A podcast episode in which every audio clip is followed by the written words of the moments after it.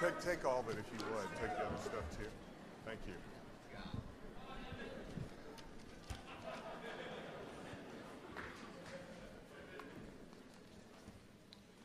Well, hey, the marrieds are rocking the house this morning.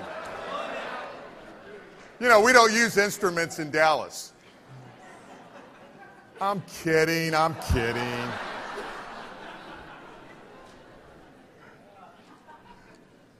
It's, uh, it's, always, uh, it's always fun to see how happy everybody is on the morning, the Sunday morning of a married retreat. And uh, we're really happy that you're happy. I'd be, uh, I'd be real miss if I didn't, before I get started here this morning, uh, just take a brief moment to say uh, how honored uh, truly honored. Connie and I have been to receive this invitation. Uh, it does our hearts so good to come back and uh, see so many, so many dear friends. I had the uh, Filipino mafia, I mean contingent. wow, that was close. I had the uh, Filipino lobby come up to me this morning and tell me I did a great job from the San Fernando Valley. And uh, what a what a group that is. And uh, you always want to get a thumbs up from the Filipinos. And uh, especially, I uh, just want to say uh, from the deepest of sincerity, these, uh, these two regions in the LA church are so incredibly blessed to have the leadership you have, to uh, have the family, the family that's been built. Amen. And, uh, you know, we uh, spent 20 years in uh, Los Angeles, longest we've been anywhere in our married life, and for that matter, in any part of my life. And uh, I will just tell you, uh, those ministries are built as family, they're built solidly, and uh, the leaders who lead you love you like their own uh, children. And, uh, you know, we had a great, great time last night with the Fuquays. Uh, wow, could we just entertain you all weekend just telling you our stories? I can't even work them into the material I have. There's just so many. But to, uh, to have friends uh, for 36, uh, really 38 years uh, of this depth and magnitude is just overwhelming. And uh, just can't say enough about uh, their leadership, their love in steering the LA church through uh, many important decisions that needed to be made this past uh, five years, and we're proud to call you our brother and sister in Christ, but even more proud to call you the dearest of friends. And I want you to know that. Um, and, and, I, and I would say the same about Jerry and Erlyn uh, and, and their leadership through these last uh, decision making five years or so really uh, 10 years, and really many more than that, even. But uh, so many fond memories uh, with the Sugarman family, and to see them enjoying their grandchildren now is just uh, something that uh, we want to imitate. And we love you guys dearly. I, I can't single out all the staff because. Uh, the sister who shared on communion might come back up here, so I got to keep going. Not give her an opening. She did a great job, by the way. She did a great job. But uh, I, I got to keep moving here because I know she may, may try to knock me out here. Uh, but I, I do want to also really hold up Ron and Cheryl, who I think were really at the heart of planning this. Um, I, I, say this in not a, in any way, a demeaning way in the slightest. They're, they're true children in the faith. And uh, now they're peers in the faith. And for parents in the faith, and, and if you'll give me that liberty to say that, uh, you could not be more proud of watching what they have, through God and through you, have been a part of building here in the LA church and uh, building family. Uh, Marty made a comment to me last night at dinner out of their presence. Uh, they have been trained well. And uh, that is probably the highest compliment you can give any minister and his wife. But thank you especially for just uh, making us feel so loved and so welcomed on behalf of really all of you. So, wow, I better get into things, but we love you guys and the rest of the staff, Joe, Lynette, all of you. God bless you. We love you guys. And I love the Filipinos. Did I say that? Love you guys. The Godfather himself gave me a thumbs up over there. Amen. You know, I, uh, I tried to think about what I would want to, uh, what really we would want to leave you with here in closing out this great, enjoyable, convicting, fun weekend. And uh, I'm going to share some of our thoughts with you here. We've kind of worked on this uh, last part together. And uh, I, I, will tell you this, maybe by way of encouragement. I, I, tried to think of what I, how I would describe my first, uh, I will go even as far as saying decade of marriage. Now that we're 36 years in, so almost, uh, almost a third of our married life. And I can tell you, honestly, this is how I would describe me. I was really, for the first 10 years of marriage, like cement. No, really, I was like cement. That's the best metaphor I can come up with. And, and what I mean by that is, I was truly all mixed up and set.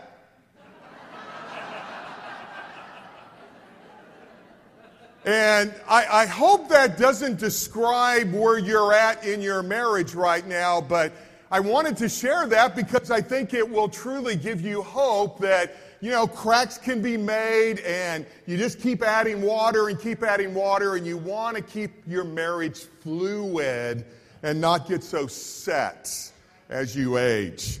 You know, I, I hope uh, last night you had a, a, great date night. I hope uh, none of you got fixated on where does this piece go and by golly, uh, why is that piece even in there? Is it in the wrong puzzle? You know, I, I hope you really will remember as you go forward over the next few months oh, yeah, that's where we're going. That's what, through God's through God's working, the Holy Spirit working, we, we can create in our marriage. And uh, marriage truly is like a puzzle and we have our different approaches to it. You know, one thing about every marriage is it has its unique fingerprint. Uh, no two marriages are alike. It's amazing. No, you know, you raise three children like Connie and I have been so blessed to do, and you say, How did we parent those three? And they turn out with three very awesome but distinctly different personalities. And uh, that, that's how I look at marriages. There's, there's no one DNA that is right for all. So, what works for Connie and I isn't something you just have to say, we're going to imitate that because that's them. You got to find what works for you, but in the end, it's all about Jesus and really looking at who we're trying to imitate more than anything, not just in our life, but in our married walk. You know, uh, Connie stunned me a little bit on Saturday morning, afternoon there, when she opened up the program, saying that she had some great insight, brothers, into the real conversation that went on in the garden with Adam and Eve. I mean, the arrogance of that and why is it why isn't it in the bible and i i hadn't heard that before had you heard that before i mean i'm not sure what version that is but uh, I, you know, I, I, googled some things last night, and I got uh, deeper into God's Word. Where you guys were out on a date, I thought I got to get get deeper here, and so I actually found an omitted manuscript from Genesis that that most scholars believe is the real conversation that went on in the garden. So I told you, uh, I told you yesterday I was going to get the last word on this. So be careful. But uh, if you really want to know what almost made the book of Genesis, it's, uh, it's, uh, it's this. One day, and by the way, women kept this out. One day, after a near eternity in the Garden of Eden, Adam calls out to the Lord, Lord, I, I have a problem. What's the problem, Adam? The Lord replied. Lord, I know you created me and have provided for me and surrounded me with a beautiful garden and all those wonderful animals. But I'm just not happy. Why is that, Adam? The Lord asked. Lord, I, I know you created this awesome place for me and all this lovely food and these beautiful atoms, uh, animals, but, but, but I'm just lonely. Well, Adam, in, in that case, I've got the perfect solution for you. The perfect solution for you. What's that? It's a woman. This woman will be the most intelligent, sensitive, caring, and beautiful creature I have ever created. She will be so intelligent, Adam, that she's going to be able to figure out what you want before you even know what you want.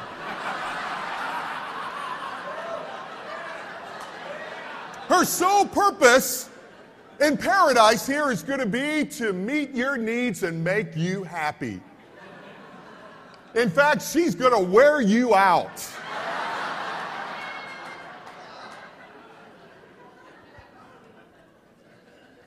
Well, you can imagine what Adam said.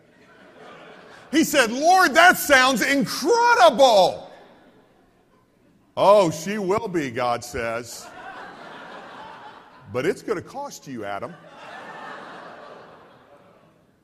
Adam paused and he said, What's it going to cost?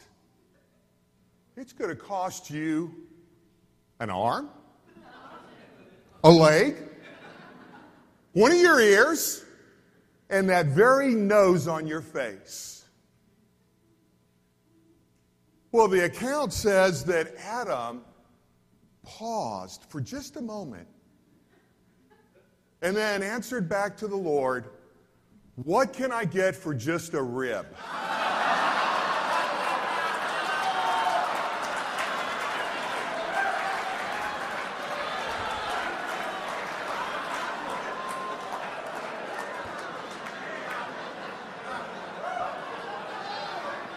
Now, I ask you, which account do you really believe was inspired?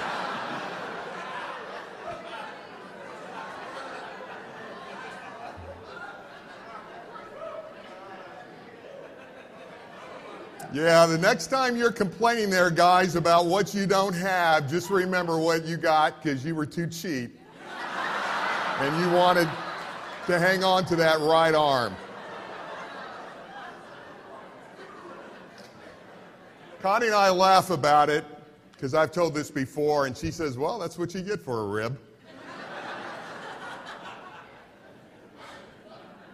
you know, I don't want to make all the sisters alienated from me here, so I just, uh, I, I just want to say this. You can't underestimate, guys, how incredible our wives are.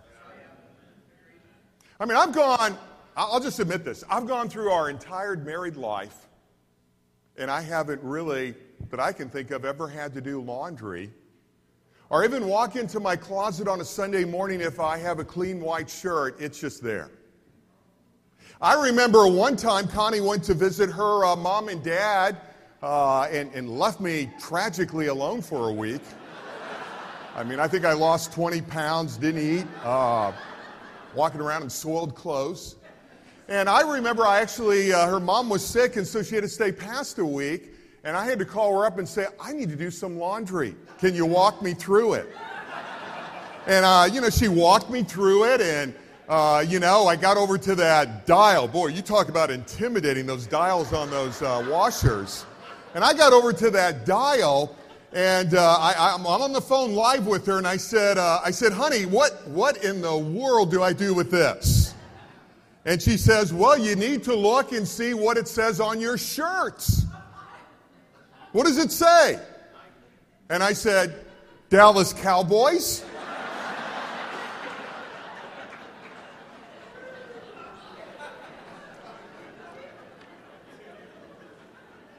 I don't do laundry. You know, uh, the other thing I'll just say about the women so they know I love them. You know, women are amazing because they know all about our children. And what a contrast that is to a guy, the husband. I mean, the woman, my wife, she knew all about the dental appointments and when they were for all three children. She knew about their little crushes in school, their best friends at church, what their favorite foods were to even have on their birthday, their secret fears, struggles at school, hopes and dreams. That's what your wife knows. You want to know what the guy knows? A man is vaguely aware of some sort of short people living in the house with him.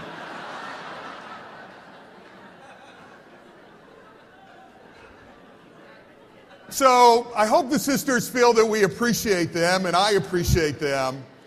But that, that pretty well sums it up. You know, we, we just know there's a lot of little people walking around here, and that's a good thing. All right, I better get into things now. I, uh, I got a lot of feedback on the, uh, the puzzle illustration.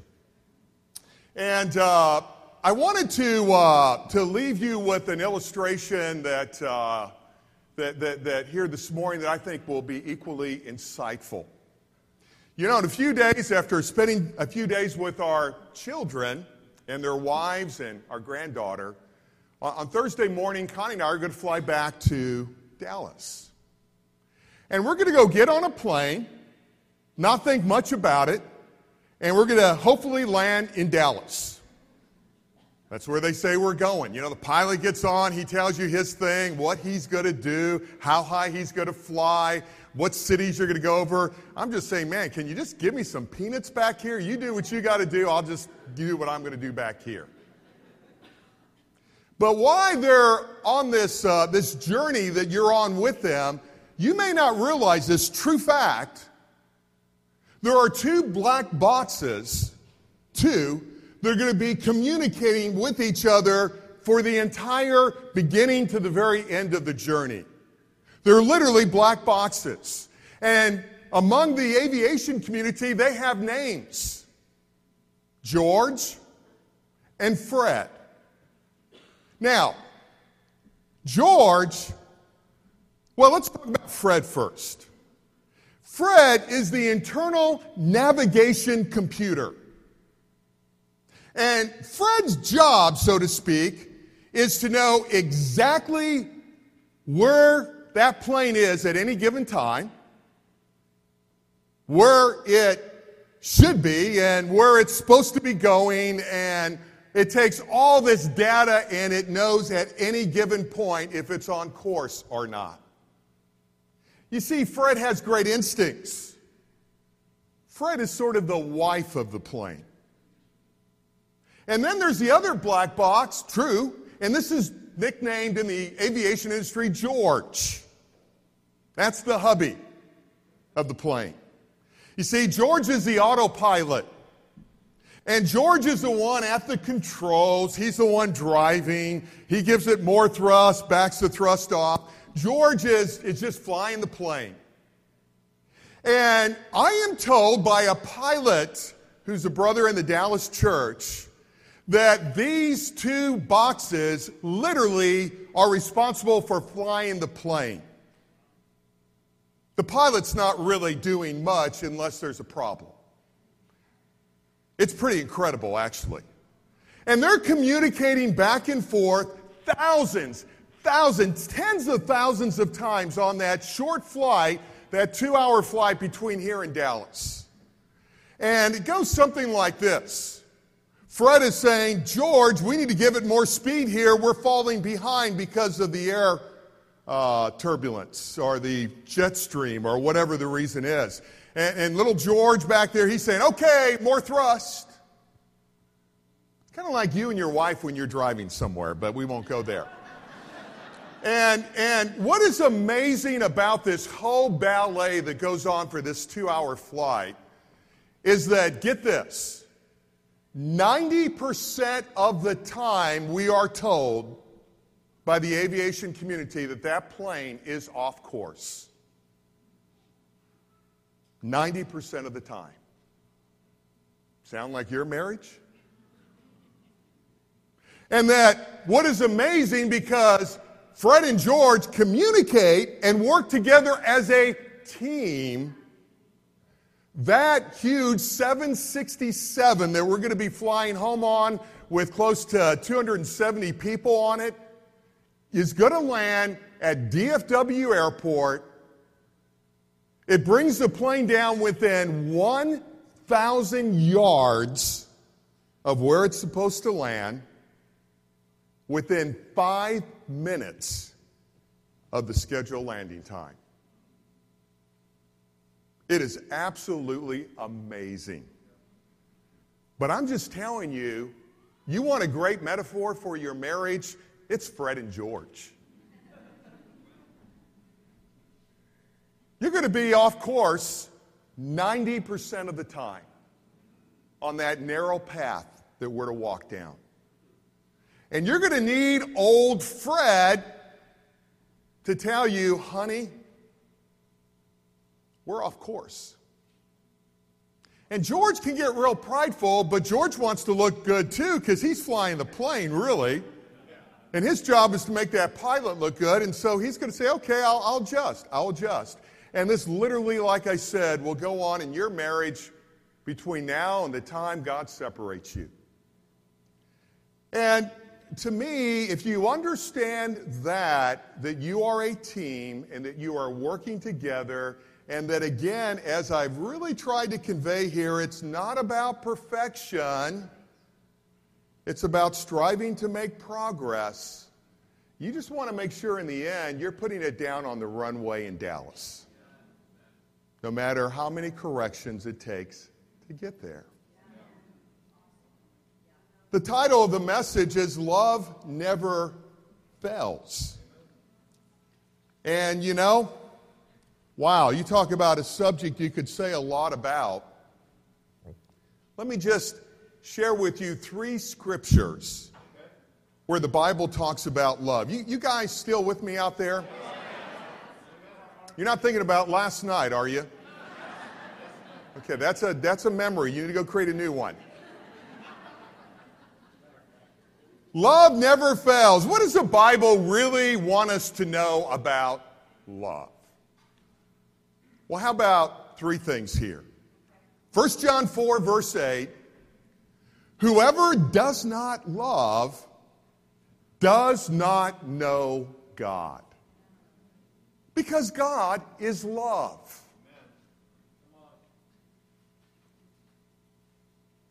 Man, I really want to have a marriage where people look to Connie and I and they say, God. Because only God can make the two truly this one. And this love, this perfect. In Galatians 5, verse 6, I love this verse. This is one of my favorite verses in the Bible. It says, The only thing that counts is faith expressing itself in love. You know, I got so much coming at me. Just tell me what counts. Just boil it down to a few things. I can handle that. I'm a guy. Yeah, the only thing that counts is faith expressing itself through love. Don't mess up the love part of your marriage. And then finally, 1 Corinthians 12, verse 31. But now let me show you a way of life that is the best of all. If I could speak all the languages of earth and of angels and didn't love others, man, I would only be a noisy gong or a clanging cymbal. Boy, does that describe so many marriages in the world? If I had the gift of prophecy and if I dishonored or, or if I understood all of God's secret plans and uh, possesses all knowledge, and if I had such faith that I could move mountains, but I didn't love others, I would be nothing. If I gave everything I have to the poor and even sacrificed my body, I could boast about it, but if I didn't have the love for others, I would have gained nothing. Love is patient and kind. Love is not jealous or boastful or proud or rude. It does not demand its own way. It is not irritable. Why did that one have to go in there? And it keeps no record of wrongs. Okay, one for the brother, one for the sister. It does not rejoice about injustice, but rejoices whatever the truth wins out. Love never gives up. Let me tell you about a couple you probably have never even heard of. His name's Daniel. Won't bore you with the last name. Her name is Susan. Daniel was born in 1759. Historians. Susan in 1772, just over a decade later. They were married. She not even a teenager. That's kind of how they did it back then. You know, when you die at 30, you don't wait till 35 to get married. Think about that, but trust me. And, uh, you know, Daniel actually served in the Continental Army in the Revolutionary War. Do you know that he lived so long that he died four years after, Marty will appreciate this, the Civil War? Whoa. As remarkable as that distinction is, he set a world record that we are told still stands. His marriage to his bride, Susan, lasted until September 10th, 1863, when she passed away. Now, I don't expect you to do all the math here or even remember these figures, but just remember this. That means that Daniel and Susan were married for 91 years and 12 days. Man, you better like who you're married to. The archives that historians have looked at, it says various archives indicate that they were a happy and harmonious couple to the end. No doubt they had to endure incredible hardships along the way in those days. No doubt they had ups and downs. Hey, do you think they ever had a married fight? And I'm just telling you, we live in very different times. People don't take vows that seriously, let alone marriage vows. In, uh, in Matthew 24, uh, a passage that is so appropriate in lieu of our topic this morning, Matthew 24, verse 12, Jesus himself previewed the latter times that you and I would now find ourselves in. And he's talking about that in Matthew 24, the end times. And get what he says in verse 12. He says, Because of the increase of wickedness, the love of most will grow cold. I mean, have you really, really ever pondered that thought? It's because of the increase of wickedness that love is growing cold. Boy, I've been in California for 20 years. I've been away for six years. I'm amazed every time I come back how more and more wicked it gets in the Southland. You guys kind of set the curve on that too, if I can just be that bold. I'm not saying Dallas is by any means a righteous city, but it's a foreign country to compared to Southern California. And what's tolerated and what's not, what values are there and what values are here. And I would look at it simply to say that what a place for love to shine. True biblical love and commitment. But you know, if I, if I really want to leave you with some thoughts this morning, it would have to be one, you've got to really get serious and get in the game about protecting your marriages. I think we have let our guard down in God's church about protecting our most cherished relationship on earth, our marriage.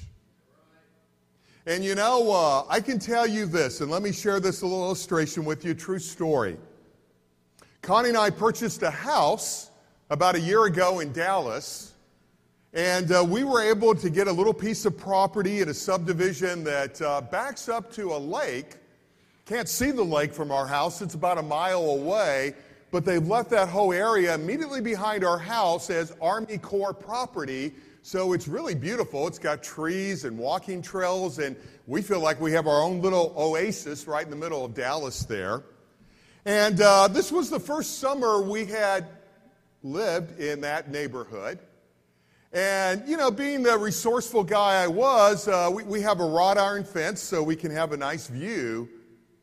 But I got thinking, you know, I'm in Texas and I'm told there's snakes, and we back up to this almost like forest area. So I'm going to be ready if snakes come in my yard. Because I had seen a few snakes in the last four years. I saw a rattlesnake and a copperhead that I almost stepped on hiking once. And I thought, okay, they're here. I know they're here.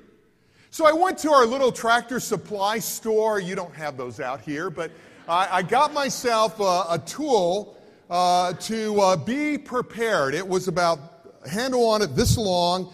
It's got a killer blade on it. It looks like something you would see in a horror movie. And uh, what it is, it's for uh, these professional contractors to scrape uh, floors with. And I mean, it's heavy duty, this one. And I, true story, told the church we were talking about sin and being ready for sin and temptation when it comes. And I brought this as a prop on Sunday morning and I held it up and I said, I'm ready for whatever comes my way because I know it's coming. They loved it. I mean, if it's not a gun, at least it's something that's going to kill someone. And uh, I went home that Sunday. True story, all this is true and I put it on my back porch because I thought, man, if I see a snake, by the time I go try to find it in the garage, that snake's going to be gone. A week after making that boast before the church, I uh, come home from church the following Sunday. I uh, do what I normally do. You know, I had a couple appointments at the uh, end of the afternoon. I go outside to uh, take care of something in the backyard. And I had these very loafers, and I, I took them off because it was a little muddy. It's been raining a lot. So I took those off and I leave them right at my back door. I go inside, don't think any more about it. I just know I'm not going to get in trouble with Fred.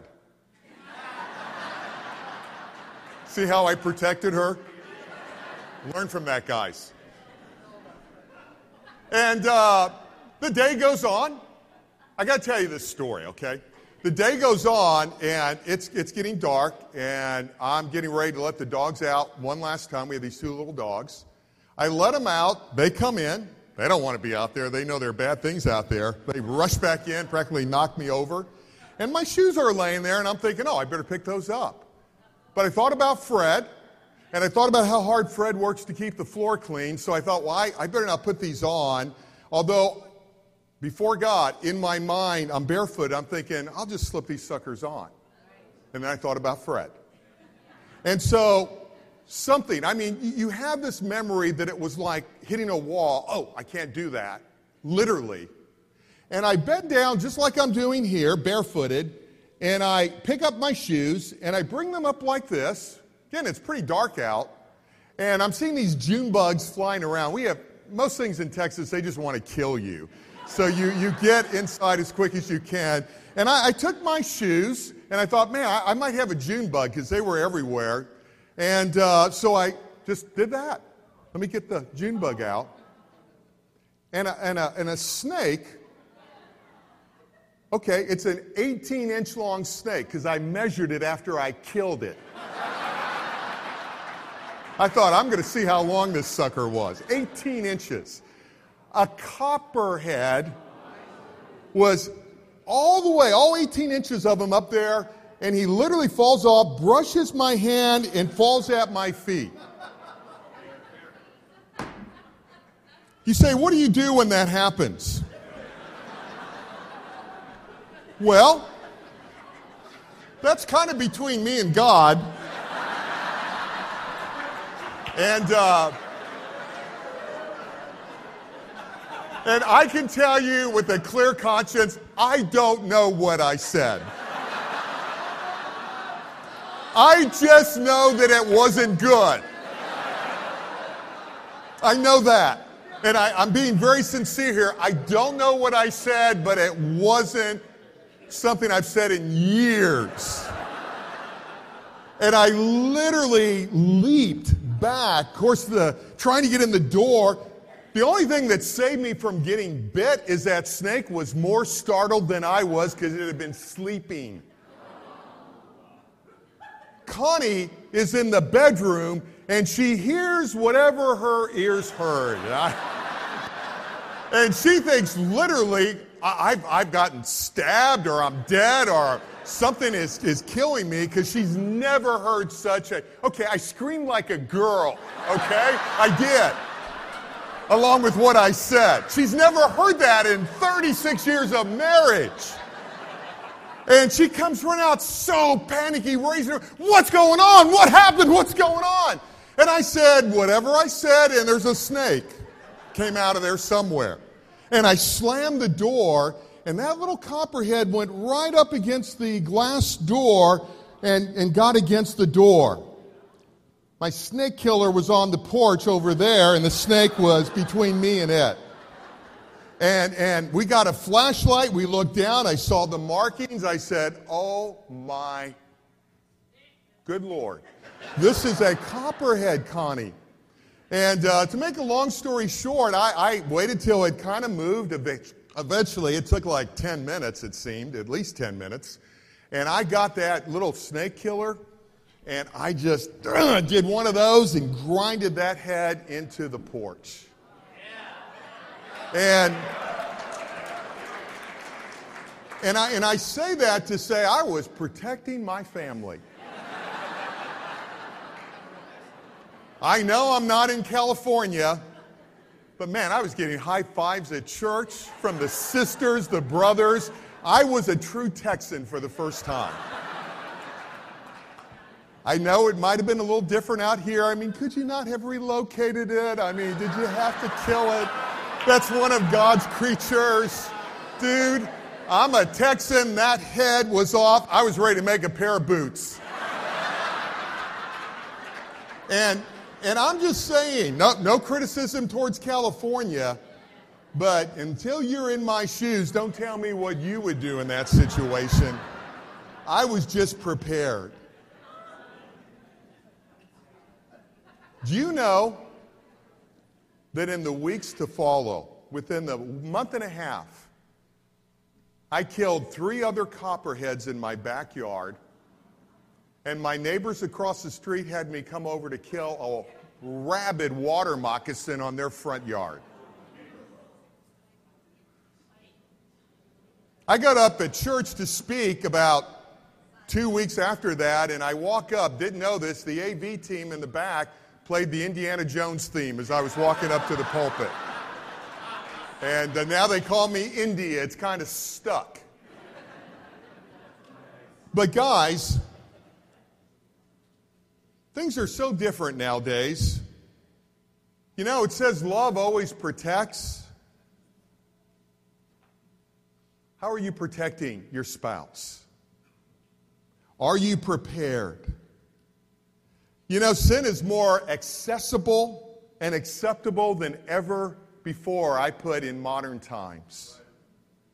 And there are two specific areas that come to mind when I think about that are both just as deadly to a marriage pornography and flirting.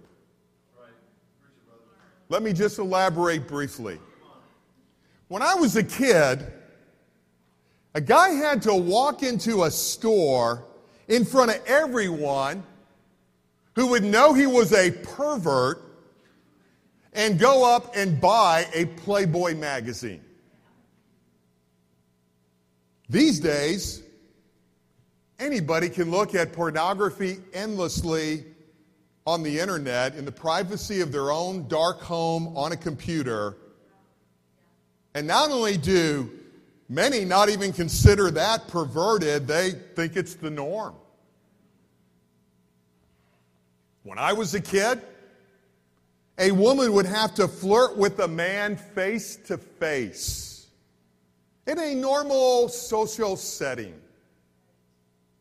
Once again, wow, there was a stigma of shame. She would be labeled a slut or a whore. I'm just telling you the way it was. Now, with Facebook, text messaging, women and men can approach each other in total secret to test the waters. And the affairs that spring from it, as well as the divorces that result from it, have become more and more acceptable in life.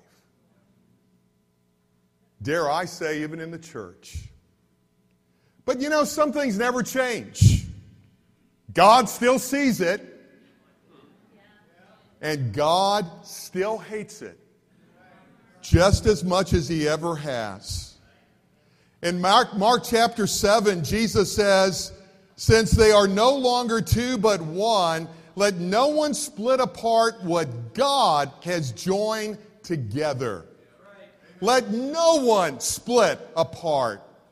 Malachi 2 says, I hate divorce, says the Lord God of Israel. And you know, I might just add, even in the case of adultery. I can assure you, nothing has changed in God's eyes on this subject.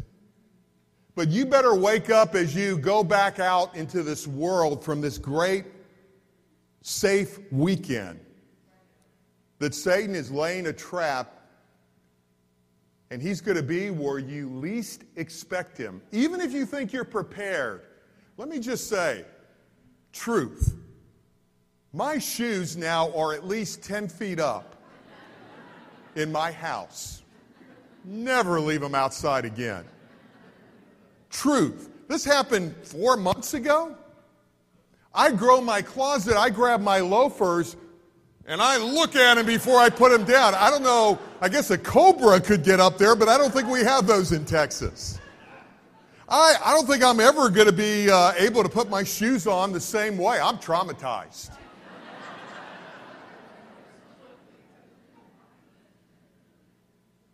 How traumatized are you to pornography? How traumatized are you to that subtle little flirting in the office with that guy at work? Let me give you two revealing stats that, boy, are these going to change your outlook on flirting with the devil. Only 10% of wives and husbands who leave their spouse in the midst of an affair. Only 10% wind up marrying their lover.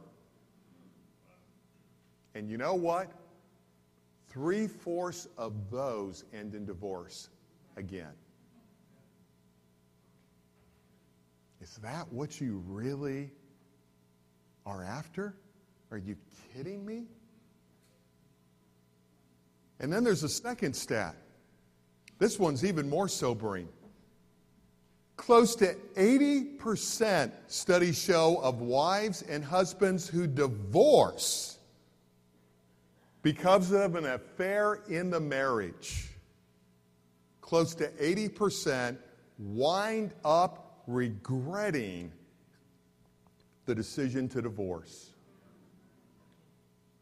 even if they have scriptural grounds for it. I, uh, I just want you to know we need to protect our marriages. And you know what that involves. But the last thing you want to do, you know, we're going to fly again on this plane going home to Dallas. I'll tell you one thing uh, my wife hates to fly, she just doesn't enjoy it. And if we get any kind of turbulence, dude, I, have got the marks still on my left arm if she's sitting on the left there. I've got some on my right arm. She just, she just, and I say, honey, we're going to be fine. These things can fly into hurricanes. I'm thinking, I hope, uh, but yeah. And, and she's grabbing on me. And she goes, Really? Yeah, sure they can. You know, I'm really grateful when you are flying on a plane and you get a, you know, some bad turbulence. And I've had some really bad turbulence, especially going over the Pacific. I'm so glad the pilot doesn't get on and say, Hey guys, turbulence! Jump! Jump! We're opening the doors!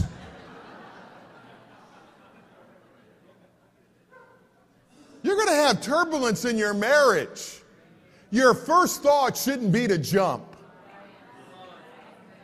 Man, stay in the plane. It's safer in the plane. And I'll tell you if the humility of Christ has the two transforming power in your marriage, it's that simple, it can change any marriage then I would close by telling you that the forgiveness of Christ is really the key to a lasting marriage, to sustaining marriage, and really the key to discovering the depth of love in your marriage. You know, I'll leave you with one last metaphor. The Bible says an amazing thing in Luke chapter 6, verse 37. It says, Do not judge, and you will not be judged. Do not condemn, and hey, you will not be condemned. Forgive, and you will be forgiven. Give, and it will be given to you. A good measure, pressed down, shaken together, and running over will be poured into your lap. For with, for with the measure you use, it will be measured to you. Do you really understand what God is saying to us about our relationships there? It is literally saying that the very way you treat in other relationships is going to have a profound impact on how you're going to be treated in your relationship with God on judgment. In other words, if you really want to have a merciful judgment, you can affect it right now by being incredibly merciful, in this case, to your spouse. Now, I know how some of us think. You know, marriage, it's a long haul. And, you know, I've only got so much mercy to give out, so this is the measure I'm going to use for giving out forgiveness. And, uh, you know, in our early days of marriage, it was kind of like, Are you kidding me? I had no idea she was like that. What, what jerk did I marry? Thought he was in the ministry too. Wow, my goodness. And, and it's kind of like, okay, I know I need to forgive, and you hear the convicting messages, and it's kind of like, okay, I'm, I'm going to come, I'm going to forgive, and there you go. you know, we'll see. Let's just see if he changes, but okay, he's, he's trying a little bit, so there, okay, there's a little bit more. And I am telling you, that's, that's the mercy cup in a lot of marriages. And then, you know, you, you, you're married for a few years and you get more in touch, key, with your own sinfulness. And so you think, okay, I'm going to really be like Jesus now. And uh, put down, you know, that little mercy cup and, okay, man, I'm going to be like Jesus. Wow, aren't I awesome? They're probably going to ask me to share communion next year. And, uh, you know, I'm going to have a good time up there because they're going to like me. And, and I'm just going to keep doing that. Hopefully, someone will notice. And uh, wow. Man, heaven is mine. But, you know, when you get in touch with your own sin, man, I'm just not sure that's big enough to cover your little butt in heaven. So if you're like me, dude, you take that scripture really serious. The measure you use, the measure will be done. Man, hey, Connie, I'm sorry. Yeah, okay, babe, that's no problem at all. And then when you do something like sell your wife's wedding dress at a garage sale, it's like, come on, honey. You want to go to heaven, don't you? And by the way, by the way, I didn't sell it for a quarter. I got $3 for that thing. That was the top clothing item that day. I want you to know. And so, you know, yeah, that week was an interesting week, and yeah, I needed uh, the, the bigger bucket to flow.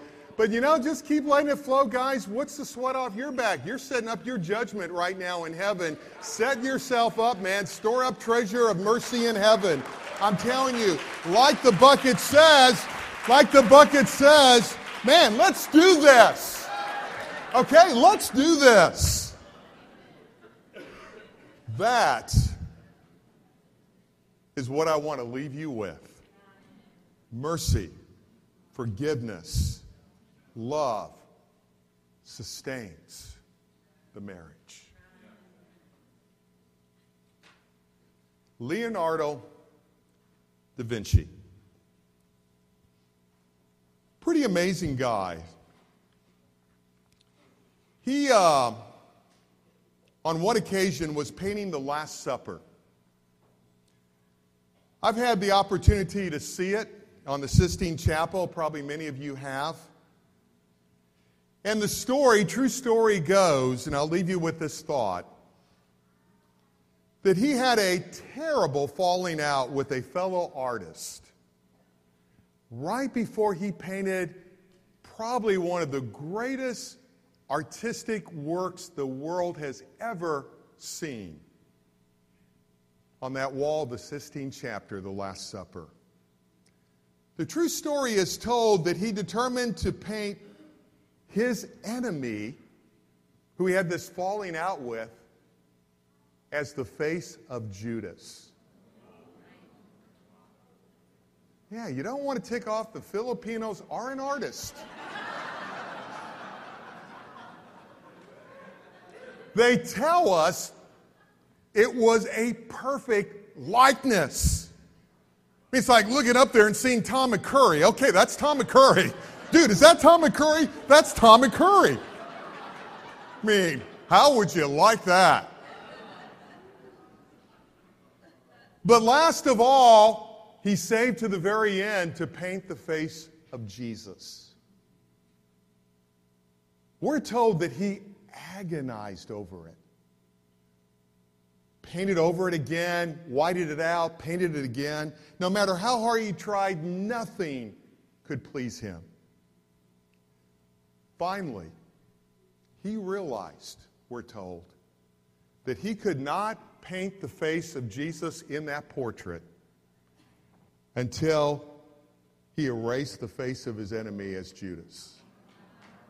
And Michelangelo says, or excuse me, Leonardo da Vinci says that once he corrected that, the face of Jesus came effortlessly.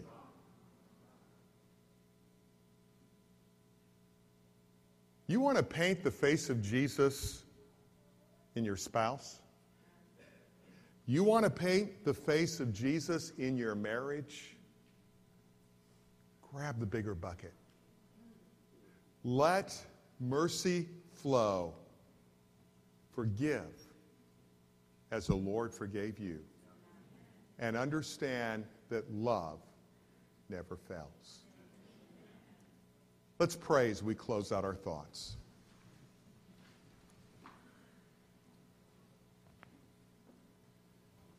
God, help us to love you deeply and to fear you greatly in our lives. Teach us how to love each other for your sake. May the humility of Christ be seen in the way we treat each other. Lord, when we are prone to fight, teach us to fight sin together and to fight for you. When we are tempted to shut down and even run away, bring repentance and renewal through imitating your forgiveness. Show us how to enjoy each other without neglecting your mission here on earth. Remind us of the brevity of life often so that we may share your good news urgently. Keep our focus in our marriage on heaven so we will face life's many trials and hardships joyfully.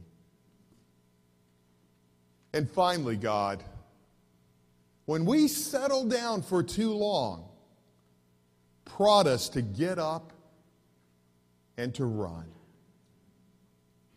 May we spend our few married days reminding each other of your glory, your gospel, your humility, your love, your forgiveness, your mission, and your promise of what is to come. In Jesus' name, amen.